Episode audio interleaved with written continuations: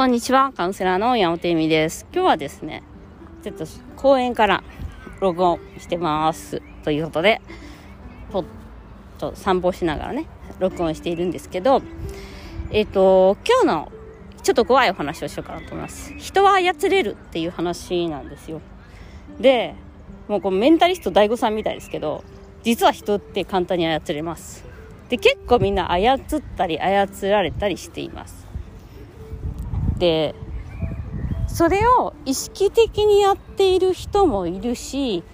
意識的にやってない人もいます。でも、自分の言うことを聞かせたいと思う時に、自分の思い通りに人を動かしたいんですよね。人は赤ちゃんだからいや、インナーチャイルドなんですけど、インナーチャイルドの人はこれをしてもらわなかった、これをあれをしてもらわなかったということで、他人にしてもらわなきゃいけないんです、いろんなことをね。で、それを、やらせるためにですね、いろんなね、マニプレーションという言い方をするのかな。英語でなんだろうな。イタリア語でマニプラッツォネって言うんですけど、その人を操る術っていうのがあります。で、最たるものが、紐みたいな話で、いますよね。で、これはね、男性も得意だし、結構みんなやってんですよね。これね、モラハラの人とかも使ってる術だと思います。どうするか、どうすると思います？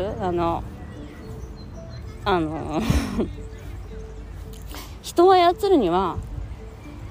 よくあるじゃないですか。こう褒めておだててやらせろみたいな、逆なんですよ。人を操るには実は徹底的に落とすしかないんです。怖いでしょ？すごい怖いでしょ？なんかね、これすごい怖いんですよ。だから、その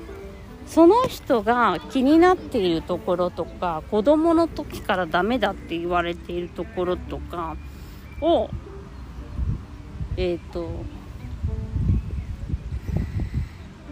やる、狙う打ちすることができるんです、そういう人って。で、親もそうですね。だから親の簡単に言えば、私を怒らせないでちょうだい、みたいな。だから静かにしといてみたいなのも、ある意味コントロールです。あなたが機嫌が悪いのは、怒るのは子供のせいじゃないからっていう話なんですよ。でもそうやって人をコントロールしたいわけです、人間は。いいように。で、それを仕方っていうのは、基本は貶めることが多いんですよ。でも、貶めるって言うと、なんかお前最低だなみたいな感じになるじゃないですか。でもね、実際はね、違うことも多いんですね。例えば、性的虐待とか、その紐の人とかもそうかな、性的な、被害を受ける方って多くは、お前変態だからそういうことしかできないよみたいなこと言われたりとか、お前は変態の層を持っているんだみたいな、よくわかんない。もうちょっと私のところに来いよみたいな感じなんですけど、結構そうやってですね、お前はおかしいんだよみたいな感じで言うわけですよ。お前がおかしいんだよみたいな。てめえだよそんなこと言ってんのおかしいのってなるじゃないですか。でもね、その自分が性的に成熟度がなかったりとかないとコントロールされちゃうんですよ。で、それは性的なもの以外にも全てのことに言えますね。我慢が足りない、お前は我慢が足りない。例えば、あなた我慢足りないわねって育ってきた子だとですね、その我慢足りないがキーワードです。例えば親に言われたことですからね、キーワードはね。で、我慢足りないよお前みたいな。で、それで従順に言うことを聞いてしまうんです、人間は。そんなの嘘って思うけど、みんなそうですよで、そのワードっていうのが人それぞれあるんですね。で、それが思い込みっていうか、やっぱりそのビリーフの部分で、それはイナチャートやってるとやっぱ見えてきますね。言うこと聞かない、あんた言うこと聞かない。だから子供の時にそれを言われたら殺されるぐらいに思ってたわけじゃないですか。もう生きていけないし、親にも嫌われちゃうし、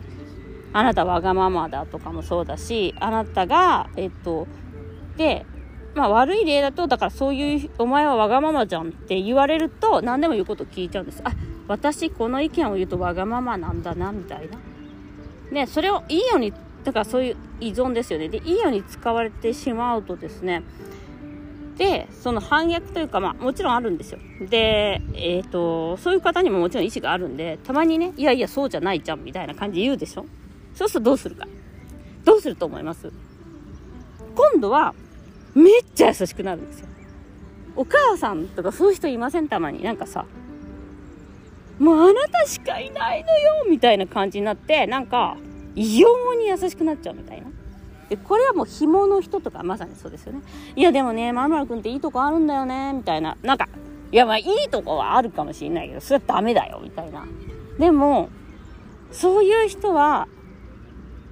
やっぱ慣れ、その許しちゃうんですよね。そこで創殺しちゃうっていうか、でそれはもうね、結構ウィンウィンの関係じゃなきゃいけないってよく言うんですけど、まあロースウィンって言って、自分が負ければ このままうまく収まるっていう考え方を基本してる人が多い、被害に落ちる。そしてウィンロースの人、だからつまり勝ってば僕はいいって思ってる男性とか、まあ女性もそうですよ。でもウィンロースの人がその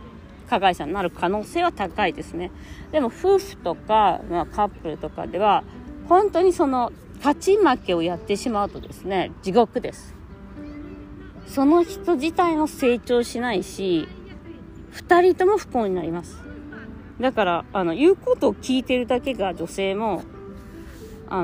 幸せになる方法ではないんですよね。なんか親とか見ちゃって、なんかこういうこと聞いて我慢してればいいのよみたいな感じで思っちゃったりとか、あとなんかこうほらやっぱり別れるとか言って、あなたの我慢が足りないとか言われちゃうから、言われると思っているからなんだけど、実態は違うんですよ。だからその部分って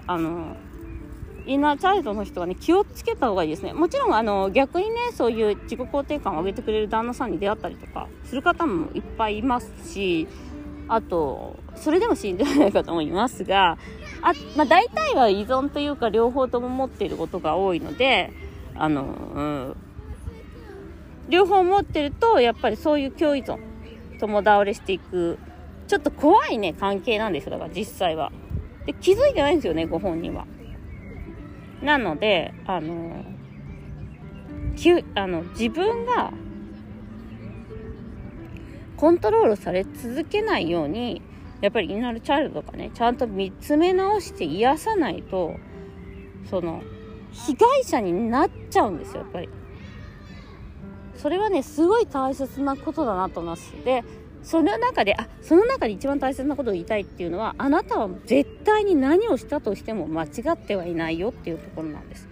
これはね、性的虐待なんかもそうですけど、まあ、例えば変態って言われたとしても、いやそれは別に性が好きな、セクシュアリティが好きなのは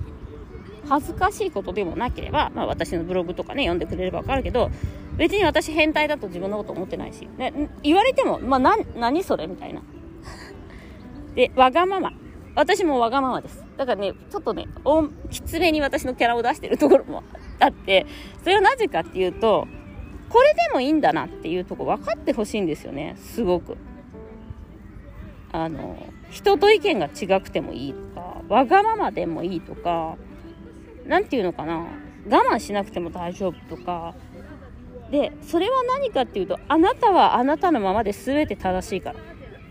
人と意見が違くても正しいんですよ。間違って、お前間違ってるよって言ってるやつが間違ってる、意見が違うだけなんです。間違いはないんです。でね、その部分を間違えちゃうと、だから唯一間違えてるのは自分が間違ってることって思っちゃうことなんですよ。でもちろん私も間違えるし、なんていうのかな、時間間違えたりとか今日もしたんですけど、時間間違えるし、失敗もあります。で、それは自分も許すし、相手も許さなきゃいけないっていうのは学んできたし、でもね、そういう意味での失敗を認めないとは違うんですよ。見えないことにおいて自分は間違ってないというね、幻想を抱くのやめようよっていう、それがね、一番インナーチャイルドの恨みですね、そこが。ということで、あなたは間違ってないよということについて今日はお話しました。そしてそう思っちゃうと人にコントロールされてしまうのですよという話です。今日もご視聴ありがとうございます。